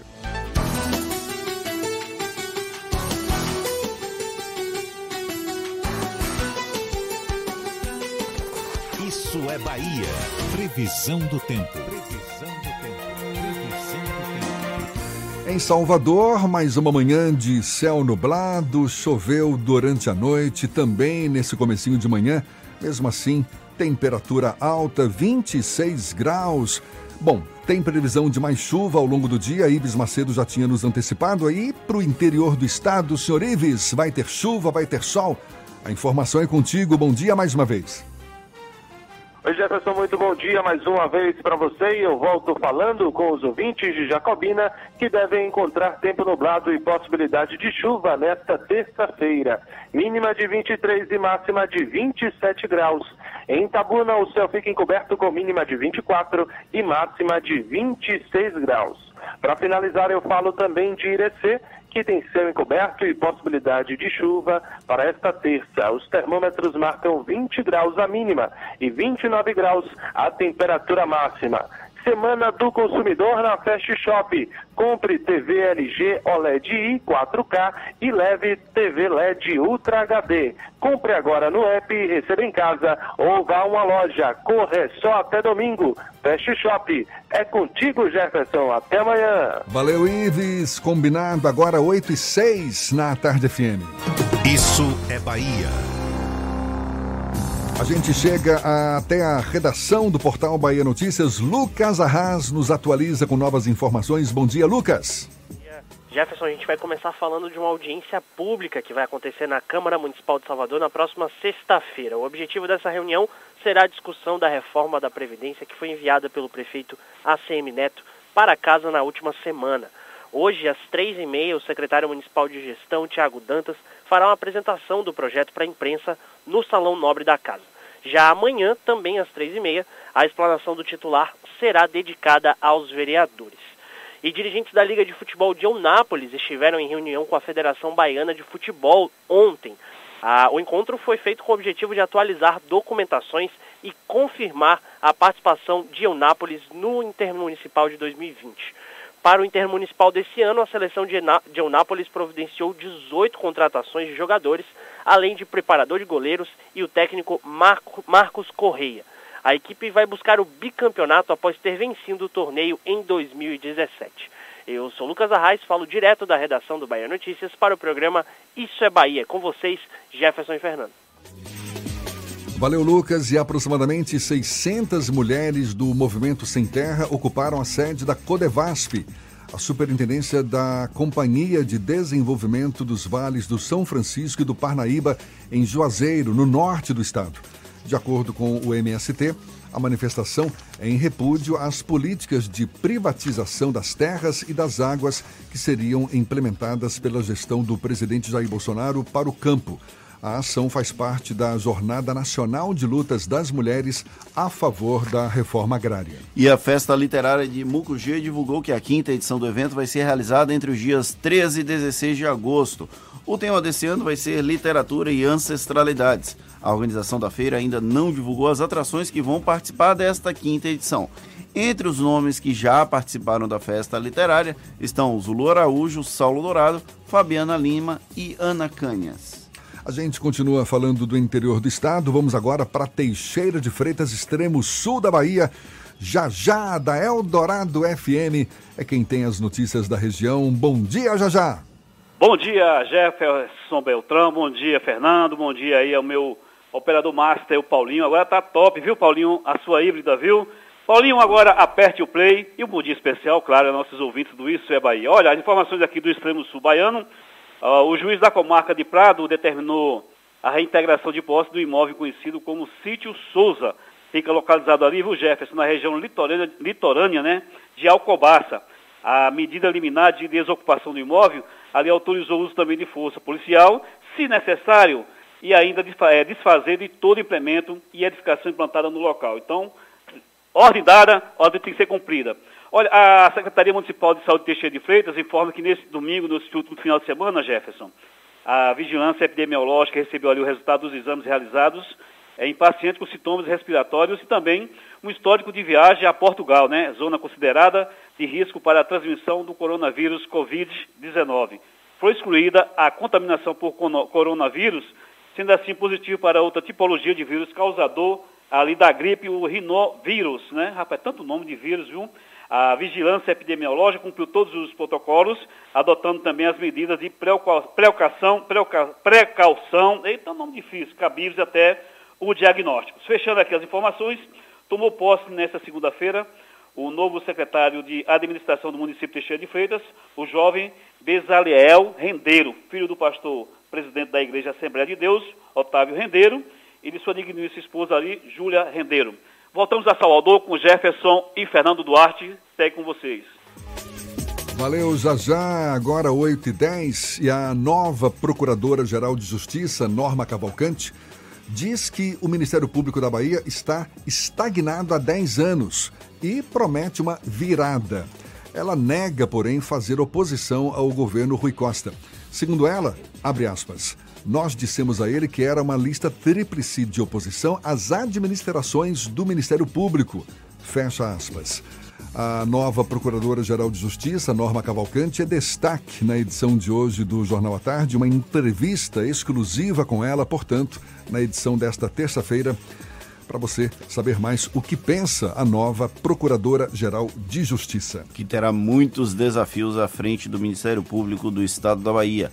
E olha só, o PCD lança na próximo, no próximo dia 20, uma sexta-feira, a pré-candidatura da deputada estadual Mirela Macedo à Prefeitura de Lauro de Freitas. A ex-vice-prefeita da cidade rompeu com a atual prefeita, Moema Gramacho, do PT. Mirela já foi vereadora do município e está no seu segundo mandato como deputada estadual. 8 e 11 na tarde FM, a gente continua nosso giro pelo interior do estado. Vamos a Irecê, Sandro Moreno da Irecê, líder FM, quem está na ponta da linha. Bom dia, Sandro. Bom dia, Jefferson. Bom dia, Fernando. Muita chuva na região de Irecê. A semana passada choveu cerca de 170 milímetros em João Dourado. Inclusive, com essa chuva da semana passada, muitos transtornos na cidade. O prefeito, doutor Celso, decretou situação de emergência por conta das chuvas no município. Esse decreto de emergência, inclusive, já foi reconhecido pelo governo do estado. Voltou a chover na região e em João Dourado, de domingo para segunda-feira, choveu 80 milímetros. Em Conquista de João Dourado, muitos transtornos também, choveu entre 110 e 40 milímetros, muita chuva. Em Ipanema de América Dourada, transtornos também para a população, inclusive várias pessoas desabrigadas, a prefeita Rose, que está dando aí todo o suporte, liberando máquinas do município, não poderia ser diferente, né? E também abrigando as pessoas nas escolas da comunidade de Ipanema. Na cidade de Irecê, choveu cerca de 100 milímetros entre domingo e segunda-feira. A chuva, apesar dos transtornos, nós estamos comemorando aqui no nosso sertão. Sandro Moreno, do Grupo J. Sidney de Comunicação, para o programa Isso é Bahia. Agora 8 e 12 e a repórter Patrícia Campos Melo, da Folha de São Paulo, Fernando, apresentou à Justiça uma ação com um pedido de indenização por danos morais contra o presidente Jair Bolsonaro. O motivo do ataque, motivo do ataque a ela com ofensa de cunho sexual, o motivo é o ataque a ela com ofensa de cunho sexual e a reprodução do insulto em rede social por parte do presidente. Também, em função de ataques de conotação sexual, os advogados de Patrícia iniciaram processos cíveis contra Hans River do Rio Nascimento, ex-funcionário de uma agência de disparos de mensagens em massa, e também Alan dos Santos, apresentador do canal online Terça Livre. E já que a gente está falando sobre justiça, a justiça condenou dois homens acusados de racismo e injúria racial contra a jornalista Maju Coutinho. A sentença foi expedida ontem pelo Tribunal de Justiça de São Paulo. Conforme a decisão da Corte Paulista, o Érico Monteiro dos Santos e Rogério Wagner Castor Sales utilizaram perfis falsos na internet para acessar a página da TV Globo e publicar injúrias contra a apresentadora. De acordo com a sentença, Érico foi condenado a seis anos de reclusão e Rogério a cinco anos em regime semiaberto, além de multa. O magistrado também entendeu que a dupla praticou corrupção de menores por incentivar três adolescentes ao mesmo crime. Os condenados poderão recorrer da sentença em liberdade. A gente vai agora para Itaberaba. Sérgio Mascarenhas, da Baiana FM, tem as notícias da região. Bom dia, Sérgio, seja bem-vindo. Bom dia, Jefferson e Fernando. Bom dia a todos ligados a partir de agora no Isso é Bahia. Olha, a Polícia Rodoviária Federal apreendeu na madrugada deste domingo, dia 8, aproximadamente 30 quilos de cocaína embaladas em tabletes que estavam escondidas em um compartimento oculto no painel de um veículo Fiat Uno com placas daí de Salvador. O flagrante ocorreu durante fiscalização da PRF no quilômetro 544 da BR-116 em Milagres. Segundo a PRF, durante a entrevista ao motorista, o homem de 40 anos percebeu-se um homem de 40 anos percebeu-se certo nervosismo e informações desencontradas, principalmente em relação ao motivo da viagem e local de destino. Durante vistoria no automóvel, os policiais encontraram os pacotes que estavam escondidos dentro do painel do carro. A droga está avaliada em mais de meio milhão de reais. Diante dos fatos, o preso, que é natural de São Bernardo dos Campos, São Paulo, e não teve a identidade revelada, foi levado com o produto apreendido para a Delegacia de Polícia Civil aqui em Itaberaba e apresentado à autoridade policial. Ele responderá pelo crime de tráfico de drogas. E fechando no mês em que completa 143 anos de emancipação político-administrativa, Itaberaba vai receber pela primeira vez em sua história a Caravana do Esporte 2020, uma agenda educacional com atividades esportivas voltadas a estudantes, professores e a comunidade em geral. O evento vai ser realizado nos dias 24, 25 e 26 de março, aniversário da cidade, de 8 às 21 horas, mobilizando cerca de 2.500 estudantes do ensino fundamental pelas estações de esporte da arena que vai ser erguida no Estádio da Primavera. As atividades incluem aulas de esporte educacional. No total vão ser nove estações, que incluem, dentre outras, as mobilidades futebol, vôlei, basquete, slackline e lutas, além de uma tenda de artes com uma sala de cinema para exibição de filmes da Disney. A Caravana do Esporte 2020 é uma realização da Prefeitura de Itaberaba em parceria com o Instituto de Esporte e Educação, o Fundo das Nações Unidas para a Infância Unicef, a Disney e um canal de esportes. O evento conta ainda com o apoio do Ministério da Cidadania por meio da Lei de Incentivo ao Esporte. São essas as notícias da redação da Baiana FM em Itaberaba. Volta a Salvador. Bom dia, Jefferson e Fernando. Valeu, Sérgio, muito obrigado. 8 e 17 a gente faz o intervalo e volta já já. Você está ouvindo Isso é Bahia. Vamos acabar com o mosquito. Vamos junto, galera, acabando com o mosquito. A doença já era. Com a dengue, zika, chikungunya e com a febre amarela. Vamos acabar com a dengue, zika, chikungunya e com a febre amarela. Não deixe água parada na telha, na laje, avise a galera. É no verão que o bicho pega, então pegue a visão que o mosquito já era. Mas sozinho não dá, temos que nos unir. Vamos todos juntos mandar o mosquito pra fora daqui. Pra fora daqui, pra fora daqui, pra fora daqui, pra fora daqui.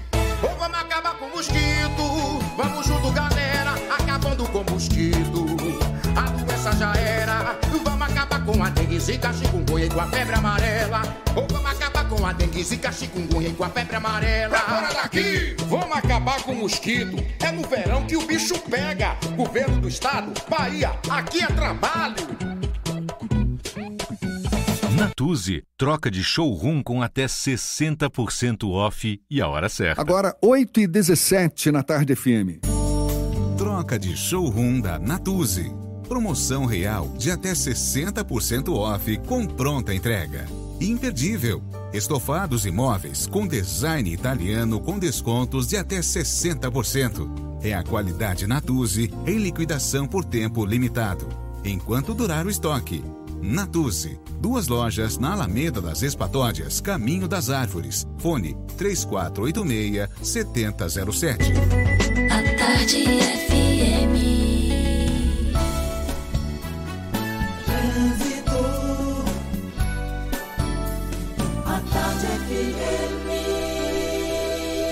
Oferecimento. Monobloco, o pneu mais barato da Bahia a partir de R$ 149,90. Bahia VIP Veículos, seminovos com entrada a partir de um real. Avenida Barros Reis Retiro. Notícias que chegam do alto. Cláudia Menezes tem novidades pra gente. Cláudia. Oi, Jefferson. Olha, a paralela está carregadíssima agora no sentido rodoviária, mas se você quer chegar na região do Iguatemi, não vale desviar para a Orla, eu vou explicar, porque também tem bastante lentidão na Orla entre Piatã e a Boca do Rio, sentido Pituba. Agora, em Lauro de Freitas, uma árvore caiu na Avenida 2 de Julho, com toda essa chuva.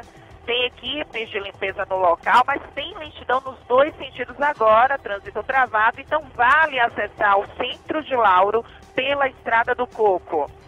TIM Live Ultra Fibra, a banda larga fixa da TIM para você acelerar seus estudos. Assine hoje mesmo e ganhe 30 dias do curso online Hy- Hyper English. É com você, Jefferson.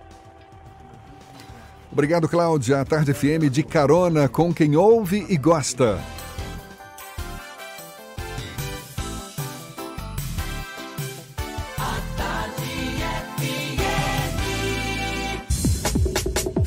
Voltamos a apresentar Isso é Bahia.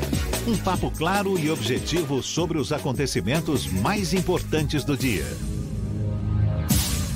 Agora, 8h20, o governador do Maranhão, Flávio Dino, do PCdoB, Partido Comunista do Brasil, é um dos nomes do campo progressista cotados a disputar a eleição presidencial em 2022.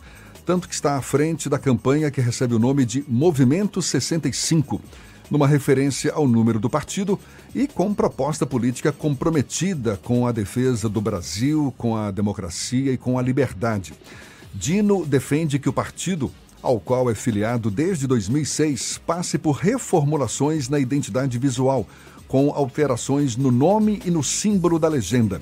Ele diz que a foice e o martelo, marcas da identidade do partido, são do século XIX. O governador da Bahia, Flávio Dino, está na ponta da linha. Do Maranhão. Do Maranhão, o governador do Maranhão, Flávio Dino, está na ponta da linha e é com ele que a gente conversa aqui no Isso é Bahia. Seja bem-vindo, governador. Um bom dia para o senhor. Bom dia, é um prazer falar com todos os ouvintes da Rádio à Tarde, também, claro, com vocês do estúdio, Jefferson Fernando e muito obrigado pelo erro involuntário. Seria uma honra governar a Bahia, então minha saudação a todos os baianos que nos ouvem nesse momento. Muito Peço obrigado. desculpas, é o hábito da gente estar falando sempre aqui, governador da Bahia. Claro, para mim é uma honra. E uma honra recebê-lo também. E admiro muito o governador Rui. Uma honra recebê-lo também aqui no nosso programa. O senhor afirma que a, a palavra comunista deve ser retirada do nome do partido, o PCdoB, por causa do preconceito que se tem quanto ao seu significado ideológico, político, social. Já existe um novo nome para ser dado ao partido e o senhor espera, com essa mudança, conseguir o apoio de quais outros segmentos da política brasileira? Nós estamos num processo de debate no partido começou no ano passado em razão de novas eh, regras legais. Nós tivemos uma mudança na legislação fazendo com que exista a chamada cláusula de barreira e também o fim das coligações proporcionais. Então há toda uma movimentação no quadro partidário que não se refere apenas ao PCdoB. Então é um processo ainda em andamento. Prova provavelmente teremos deliberações sobre isso apenas no ano de 2021, após as eleições municipais. Temos muito orgulho da trajetória do nosso partido, quase centenária, mas precisamos refletir à vista dessa realidade. Teremos uma redução no número de partidos no Brasil, essa é uma tendência inevitável, e nós precisamos refletir, inclusive, à luz de experiência de outros países, em que houve fusões e corporações. Mesmo o PCdoB, muito recentemente, passou por uma transformação com a incorporação de um outro partido, o Partido Pátria Livre. Então nós teremos essa movimentação de modo geral e acredito que o PCdoB deve buscar fortalecer alianças, porque nós temos gigantescos desafios econômicos e políticos sociais no Brasil. Nós precisamos unir forças, unir forças em favor do nosso país, especialmente dos mais pobres, e acredito numa política de frente, ou seja, uma política que envolva outros setores políticos, é, havendo essa união de partidos em torno de objetivos, sobretudo de superação da crise é, econômica que o Brasil atravessa. Quando o senhor fala fortalecer alianças, o senhor está mirando, por exemplo, para políticos do centro? Nós temos na esquerda uma, obviamente, alianças preferenciais. Nós somos historicamente desse campo. Estivemos juntos com o PT em oito eleições presidenciais. É, agora precisamos reconhecer que diante das graves dificuldades que a democracia atravessa é, no Brasil, nós estamos vendo muito extremismo e ao mesmo tempo muita incompetência na condução da política econômica. Temos que fazer uma, uma política mais ampla e por isso mesmo sim considero que diante da é, dimensão do gigantesco desafio que temos à frente precisamos é, conversar, dialogar para além da esquerda política. Fizemos isso aqui no Maranhão com muito êxito. É, sou hoje apoiado por uma frente ampla aqui que envolve 16 partidos políticos e acho que esse é o certo. Quando você tem um momento que exige uma, muita coragem, muita humildade, você não se isola. Ao contrário, você deve buscar diálogo. E por isso tenho procurado na prática fazer isso e tenho é, e, e total identidade e coerência com que o PCdoB defende é, nesses momentos tão difíceis que o Brasil atravessa. O senhor está citando o PT. Tem havido uma aproximação do ex-presidente Lula com o senhor, senhor governador do Maranhão, Flávio Dino, e isso tem sido visto por alguns segmentos políticos também como uma, uma maneira do, do ex-presidente de se vingar do governador baiano Rui Costa. Isso, inclusive, foi publicado numa coluna, a coluna Radar da revista Veja. Segundo essa publicação, o ex-presidente quer o senhor, eh, digamos, na canoa petista em 2022. Como é que o senhor avalia essa aproximação de Lula e uma possível demonstração de descontentamento de Lula com o governador do estado aqui, governador Rui Costa? Em primeiro lugar, eu desconheço essa, esse descontentamento, porque realmente é, o que eu sei do governador Rui, do senador Jacques Wagner e tantos companheiros e companheiras valorosos do PT, é, da Bahia e todo o país, é que há muita unidade é, nesse partido em torno da liderança do ex-presidente Lula. Então eu realmente é, não, não, tenho conhecimento desse nível de, de crítica interna no, no, PT, até porque não integro é, o PT. Então o que eu considero é que é importante sempre é, levar em conta essa liderança política, que é o ex-presidente Lula, como uma referência imprescindível. É claro que nenhuma pessoa sozinha, por melhor que seja, pode dar conta desses desafios a que fiz alusão, desemprego, essa crise econômica é, global que atinge muito fortemente o Brasil. É, então eu sempre penso em amplitude, em alianças, muitos setores políticos, mas sem dúvida nenhuma o ex-presidente Lula tem um papel muito grande como o presidente melhor avaliado da história brasileira, com a sua experiência, sua projeção internacional, e é claro que todos nós devemos estar sempre unidos é, nesse diálogo, e acredito que o PT da Bahia, especialmente o governador Rui, tem um papel imprescindível nesse, nesse contexto. Governador Flávio Dino, setores da esquerda criticaram essa postura do senhor de abrir canais de diálogos, inclusive uma eventual conversa que o senhor teve com o apresentador Luciano Huck, que se apresenta como uma possível opção política no futuro. É, o senhor acredita que isso é algum tipo de crítica porque o senhor está se projetando como uma nova liderança da esquerda no Brasil? Às vezes há essa dimensão, infelizmente, é, em que interesses pessoais, enfim, ou eventualmente projetos políticos se sentem é, feridos e acabam distorcendo realidades.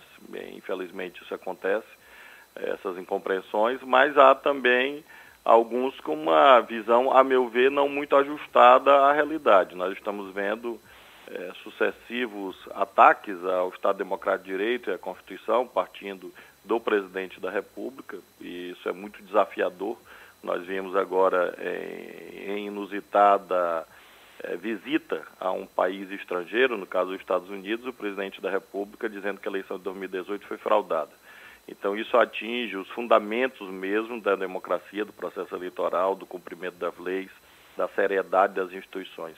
Então isso é tão é, desafiador que acredito que a esquerda sozinha não dá conta, não dá conta. Acho que é uma prova de humildade nossa reconhecer que outras lideranças políticas, a exemplo é, do presidente da Câmara, Rodrigo Maia, do presidente do Senado, Davi Alcolumbre, têm um papel muito grande em relação à manutenção das regras do jogo democrático. Isso não significa aliança eleitoral.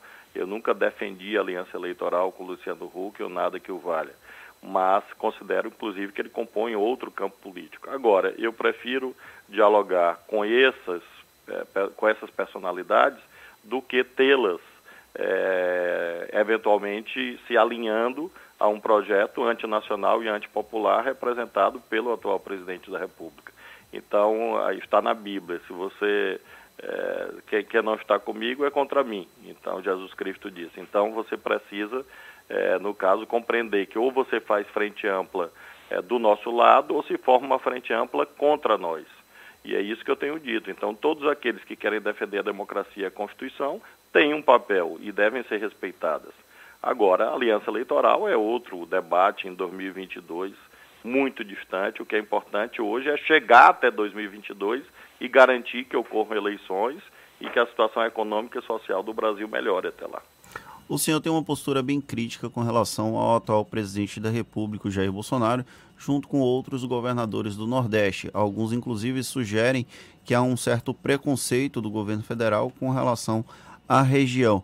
O senhor acredita que, após as críticas desses governadores, houve algum tipo de mudança de postura do governo federal frente aos estados do Nordeste ou ainda segue essa tentativa de colocar o, a região que não elegeu o presidente da República como uma não prioridade? É, infelizmente, a beligerância, é, a busca por conflitos faz parte da visão política do atual presidente da República. Lembremos que é, o primeiro ataque foi desferido exatamente por ele, quando chamou, chamou todo o Nordeste de Paraíba, algo que o vale, inclusive me considerando ou me agredindo pessoalmente, sem sequer conhecer o nosso governo. E isso levou uma rede de solidariedade, depois outros eventos ocorreram também nessa mesma direção. E hoje, a bem da verdade, não existe uma, uma posição crítica apenas dos governadores do Nordeste. É um sentimento geral de que o presidente da República não prioriza o diálogo com os governadores que foram igualmente eleitos, assim como também não conversa adequadamente com as outras instituições, os outros poderes, a exemplo do Congresso e do Judiciário. Então, nós precisamos entender que há uma busca por conflitos permanentemente, e isso é um erro grave, especialmente é, nesse momento é, de desemprego alto, de represamento de benefícios sociais. A esse propósito, muito recentemente, uma matéria jornalística é, mostrou que havia um represamento, especialmente é, no Nordeste, quanto ao Bolsa Família, mesmo benefícios previdenciários do INSS. Então, não é algo que possa ser imputado aos governadores, mas sim a uma visão antissocial. Eu desejo o tempo inteiro é, que isso seja superado. Hoje mesmo, por intermédio das minhas redes sociais, fiz uma série de sugestões construtivas é, de política econômica é, ao governo federal. E, e o que eu espero é que cada um respeite as posições políticas diferentes e haja o diálogo institucional. O presidente da República convidou uma vez governadores do Nordeste para uma reunião e eu estava presente, aliás, todos estavam. Outra, ele convidou os governadores da Amazônia, eu também estava presente, na medida que o Maranhão integra também a Amazônia, e apresentei sugestões. Então, eu tenho tido uma atitude de diálogo, de um modo geral, tem, essa tem sido a posição dos governadores. O que a gente espera é que o presidente da República mude a atitude, é, substitua a busca pelo, do conflito pela busca do diálogo, do entendimento em favor do Brasil. Isso não significa ninguém renunciar às suas convicções ideológicas e políticas, mas todo mundo trabalhar junto para que o Brasil saia da crise enfrente mais essa batalha que nós estamos vendo. Governador Flávio Dino, a gente está conversando com o governador do Maranhão, Flávio Dino, do PCdoB. Recentemente, o senhor se encontrou com o vice-presidente da República, Hamilton Mourão. Foi agora na quinta-feira da semana passada, encontro a portas fechadas no Palácio dos Leões, em São Luís. Oficialmente, o encontro foi para discutir a região amazônica. O senhor citou agora há pouco a região amazônica. E foi visto esse encontro como uma tentativa de reaproximação do, do governo federal na figura do vice-presidente, após a retirada dos governadores do Conselho da Amazônia Legal. Depois, Hamilton Mourão concedeu entrevista e disse que os governadores já entenderam a razão de terem sido retirados do Conselho. O senhor poderia aprofundar um pouco mais essa, esse sinal de que o governo federal já diz que os governadores entenderam já a razão de terem sido retirados do Conselho e como é que o senhor avalia a não participação dos governadores no Conselho da Amazônia Legal? Como acabei de mencionar, considero que o diálogo é sempre necessário. É, nós, é, governadores da Amazônia, lamentamos muito tal exclusão. Consideramos que o mais adequado seria a participação dos estados, como sempre houve.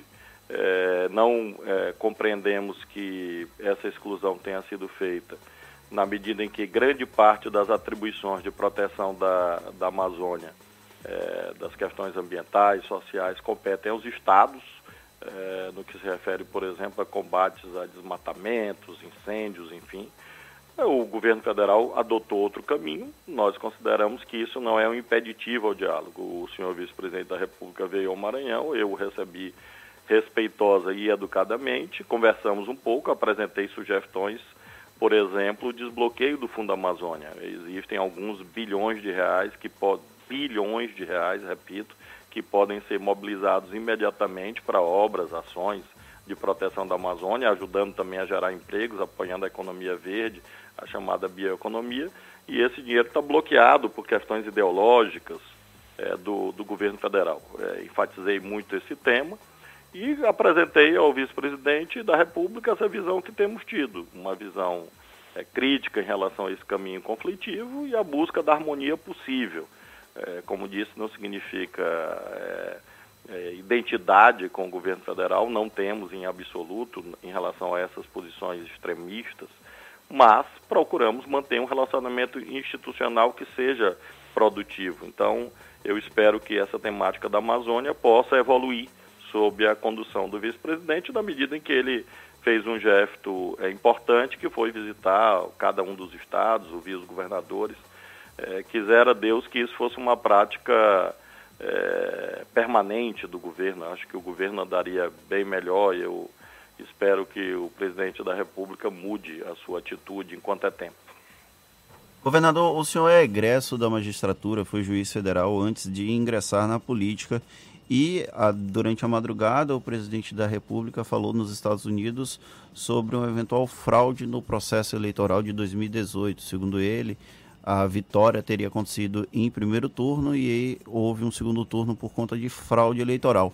Essa, essa fragilização é, de entidades jurídicas, como por exemplo a Justiça Eleitoral, com essa citação de eventual fraude, é um ataque ao sistema democrático como um todo?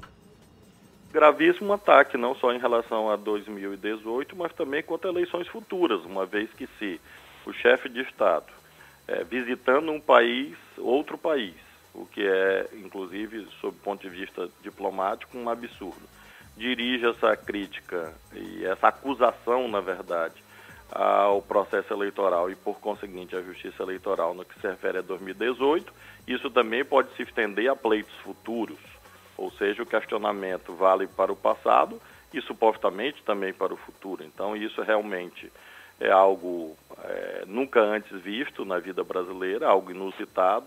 Expõe as instituições brasileiras quando o chefe de Estado, inclusive, está em, em solo estrangeiro.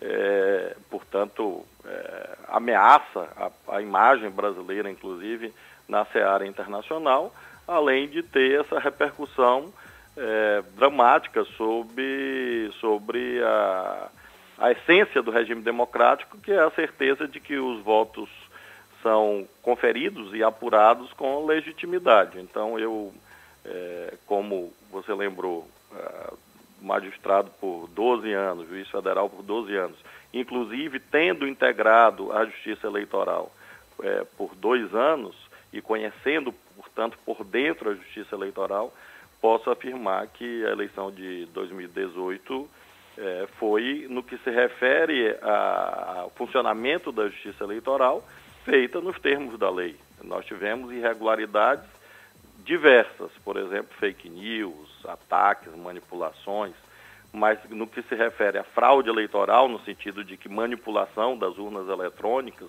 algo desse tipo, em 2018 seguramente isso não ocorreu. Então é uma é uma grave acusação que é, deve vir acompanhada de provas e deve ser apurada. A Polícia Federal tem que apurar imediatamente, porque de duas uma, ou estamos diante de um fato gravíssimo, uma fraude eleitoral abrangendo a eleição presidencial, ou estamos diante de outro fato gravíssimo, que é o presidente da República é, fazendo uma acusação é, falsa e destituída de elementos de prova. Então, é isso que me referi desde o começo da entrevista. Vivemos um quadro muito grave, muito grave em todos os planos, e é preciso ter ponderação, bom senso, amplitude, é, pé no chão para poder diagnosticar esse quadro e superar dificuldades. Os milhares de ouvintes que estão nos acompanhando estão às voltas nas suas casas, nos seus locais de trabalho, com a dramaticidade do quadro social, desemprego, da recessão Enquanto há essa conturbação institucional, uma guerra de todos contra todos,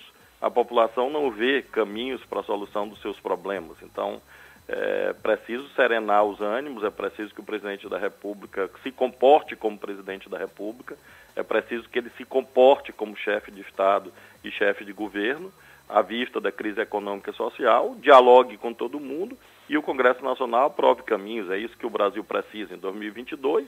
Vamos ver, é outra eleição, mas realmente esse ataque à justiça eleitoral é mais um de uma série é, que fazem com que é, o Brasil, nesse momento, caminhe na direção errada, lamentavelmente. O senhor falou que 2022 está longe, porém nos bastidores e nas rodas de conversas, Flávio Dino é citado com frequência como um potencial candidato à presidência da República daqui a três anos, dois anos. Essa hipótese é real ou o senhor ainda considera outras situações antes de se apresentar efetivamente como um virtual pré-candidato à presidência da República? É um desafio gigantesco, um país é, com essa dimensão, com a história que o Brasil possui, com a responsabilidade que um, que um cargo dessa estatura exige, de modo que, naturalmente, não é um processo individual, não é uma, não é uma decisão pessoal. Temos um debate partidário ainda no, no PCdoB, e também na busca de partidos aliados, então é realmente uma realidade muito distante o foco principal hoje é o governo do meu estado, é, historicamente marcado por desigualdades, por assimetrias, por deficiências de políticas públicas, ajudar um pouco nesse debate nacional para que haja uma reflexão mais adequada quanto aos caminhos certos para o Brasil. E aí, mais adiante, nós podemos colocar isso em 2022, realmente agora seria de uma imensa precocidade e algo é, destituído de senso prático, uma vez que a decisão não é agora. Então eu tenho um espírito prático muito agudo, de modo que eu coloco o desafio de cada vez. É claro que a lembrança me é honrosa, é, como sempre digo nessas metáforas futebolísticas, qualquer jogador de, do Bahia ou do Vitória, é, de qualquer time da Bahia, gostaria de ser eventualmente cogitado para integrar a seleção brasileira. É claro que é algo que me alegra, me anima, me estimula, mas não é algo que preside a minha vida, uma vez que cada dia com sua agonia, como diz a sabedoria popular, ou em termos bíblicos, o livro do Eclesiastes, capítulo 3, há tempo é, para todo propósito debaixo do céu, e, portanto, não é tempo de tratar disto, é, é tempo de garantir a democracia, de melhorar a vida do povo, combater o desemprego, essa crise econômica que está aí ameaçando dizimar as finanças públicas, e aí em 2022 a gente vai ver realmente há um processo muito longo até chegarmos lá e há outros desafios maiores no momento. Por enquanto é isso, ajudar um pouco no debate nacional, tenho procurado apresentar ideias, sugestões, propostas, e, e, sempre aprendo muito nesse debate, tenho participado de eventos fora do Maranhão, inclusive, sempre aprendendo, é, é, procurando contribuir, ajudar Assim tem sido a minha vida. Em abril de 2022 eu devo me desincompatibilizar é, do cargo de governador por força das leis eleitorais e aí devo disputar alguma eleição. Deixei de ser juiz federal é, por, por convicção. Eu, eu optei de, de deixar a magistratura porque acreditava na luta política, na luta eleitoral e na luta partidária como essencial para que o Brasil possa melhorar. Então, por coerência, é claro que devo disputar eleições em 2022 mas é uma decisão em 2022. É, realmente está bastante distante até lá. Governador Flávio Dino, estão previstas manifestações agora para o dia 15 de março, manifestações que vêm sendo convocadas por apoiadores do presidente Jair Bolsonaro. O próprio presidente já veio a público mais de uma vez é, reforçando essa convocação. Como é que o senhor avalia esse esforço de apoiadores do presidente para conseguir uma grande adesão de manifestantes e de políticos nesse ato previsto para o dia 15? E, na sua opinião, essa manifestação é para pressionar quem? É um imenso erro nesse momento é, haver esse tipo de, de conflito, uma vez que nós, nós temos essa pauta do dólar a cinco reais, vamos lembrar isso. Nós tivemos um crescimento pífio do produto interno bruto, o micropib, o PIBinho, de 1%, desemprego de 12 milhões de pessoas, desemprego formal, milhões de pessoas procurando emprego desocupadas nesse momento. É, nós temos a, o descontrole cambial ameaçando inclusive as finanças públicas e até eventualmente a inflação, por exemplo, que se refere a combustíveis, gás de cozinha. Então, eh, nesse momento você precisa ter serenidade, diálogo com todos e não criar uma manifestação popular contra a democracia, procurando pressionar e desmoralizar o Congresso Nacional e o Supremo é, Tribunal Federal. É claro que o Poder Legislativo, o Poder Judiciário, todos os poderes, de resto, todas as instituições humanas têm seus defeitos.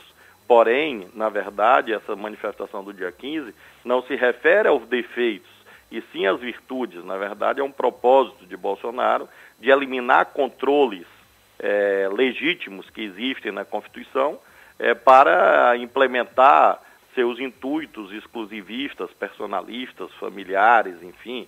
Então, realmente é um imenso erro. Eu ainda tenho esperança de que é, vozes lúcidas dentro do próprio governo federal e da sua base de apoio é, façam a dissuasão é, do, do, do, Bolsonaro de, a respeito desse movimento do dia 15. Será um movimento pequeno, muito estreito, muito beligerante, muito agressivo e não ajuda o Brasil nesse momento. Quem é patriota de verdade é, não se contenta em supostamente vestir as cores nacionais. Quem é patriota de verdade é, veste as cores nacionais porque defende o Brasil, acredita no Brasil, defende a população. Então, nesse momento, a atitude patriótica é não é, acirrar conflitos, de modo que eu considero esse ato do dia 15 realmente um, um, algo indevido, algo impróprio, inadequado, ainda mais quando convocado pelo próprio presidente da República. Isso, isso não costuma acabar bem. A pergunta que há é se há uma, uma marcha golpista em curso. É, aparentemente há setores próximos ao governo, eventualmente, quem sabe até o próprio presidente da República, não sabemos, com uma ideia de ruptura, rasgar a Constituição, e nós precisamos, portanto, nesse momento, preservar aquilo que conquistamos tão duramente. Como disse, espero que o bom senso ainda chegue ao Palácio do Planalto daqui até o dia 15.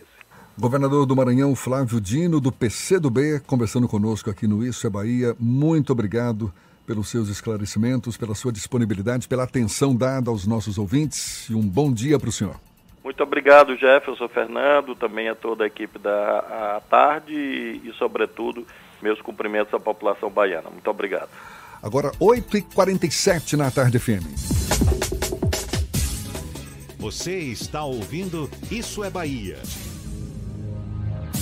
Só a Caoa tem as melhores condições para você sair de carro novo. Confira e aproveite. HB20 nova geração com taxa zero. E tem mais, Creta Prestige 2.0 com taxa zero, mais bônus de até 3 mil reais no seu usado na troca. Visite a HMB Caoa Lauro de Freitas, Rua Luiz Antônio Nogueira 65 Centro, telefone 30 32 23 50 ou consulte caoa.com.br. No trânsito, dê sentido à vida. Em cada canto que eu passo, em toda a Bahia se vê a força do G de gente que faz o baiano crescer. Aqui é trabalho, aqui é trabalho de noite e de dia. Aqui é trabalho, aqui é trabalho, meu nome é Bahia. Sou baiano, sou Nordeste, terra mãe minha nação. Onde tem o G de gente, tem também G de gestão. Aqui é trabalho, é tamanho G como nunca se viu.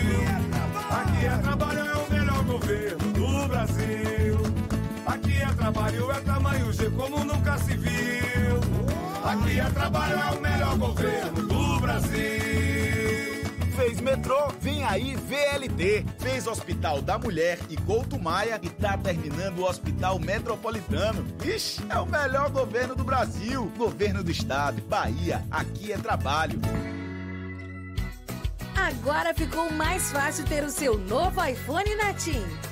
Você aproveita um super desconto de R$ 1.700 no iPhone 11 no Team Black Família com 100 GB de internet.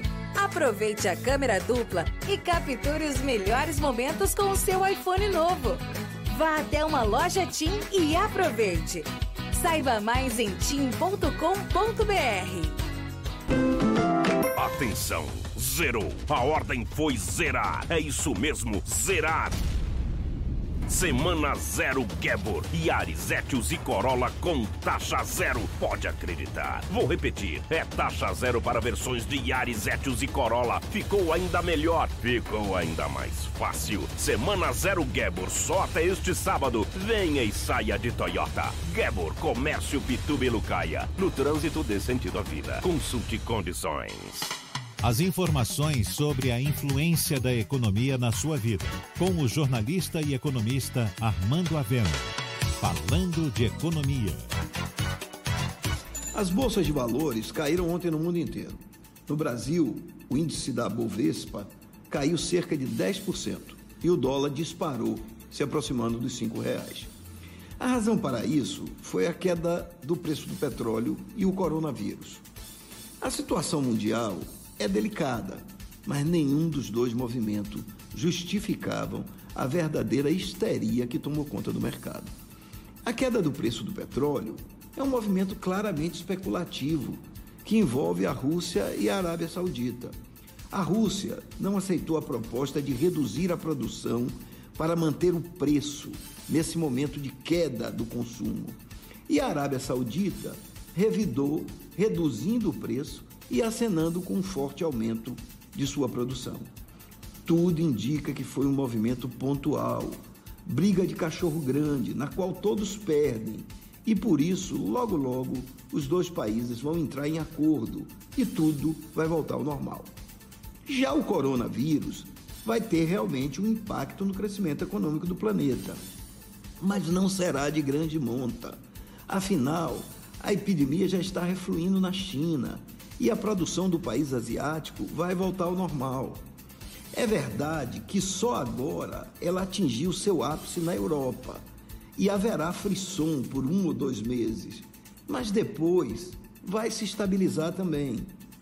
Ou seja, a queda no preço do petróleo reflete a queda de braço entre os grandes produtores e é um movimento especulativo. E o coronavírus vai reduzir o crescimento econômico do mundo, mas em nível que não vai afetar a estrutura econômica global. É verdade que o problema será muito maior se a guerra de preço entre os países produtores de petróleo continuar e se o coronavírus se transformar em uma pandemia. Nada disso, no entanto, parece estar acontecendo. Por isso, o que houve no mercado nesta segunda-feira foi pânico e especulação.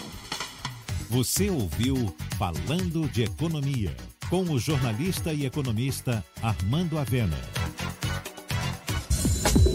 Voltamos a apresentar Isso é Bahia. Um papo claro e objetivo sobre os acontecimentos mais importantes do dia. Notícias do futebol: a CBF alterou o horário da partida entre Bahia e América do Rio Grande do Norte, válida pela sétima rodada da Copa do Nordeste, marcada para este sábado na Arena das Dunas, em Natal. Antes, a partida estava agendada para as 8 horas da noite e agora vai ser às 4 horas da tarde do mesmo dia. De acordo com a CBF, o ajuste foi feito para respeitar o intervalo mínimo regulamentar entre as partidas da Copa do Nordeste. E depois da rodada dupla, neste final de semana, o Brasil, Bahia já começou a preparação para o duelo contra o América de Natal no próximo sábado, às 4 da tarde, na Arena das Dunas, em Natal. A partida é válida pela sétima rodada da Copa do Nordeste.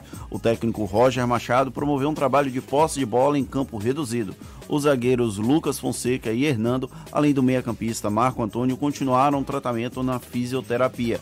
Já o lateral Giovanni fez um treino físico na academia.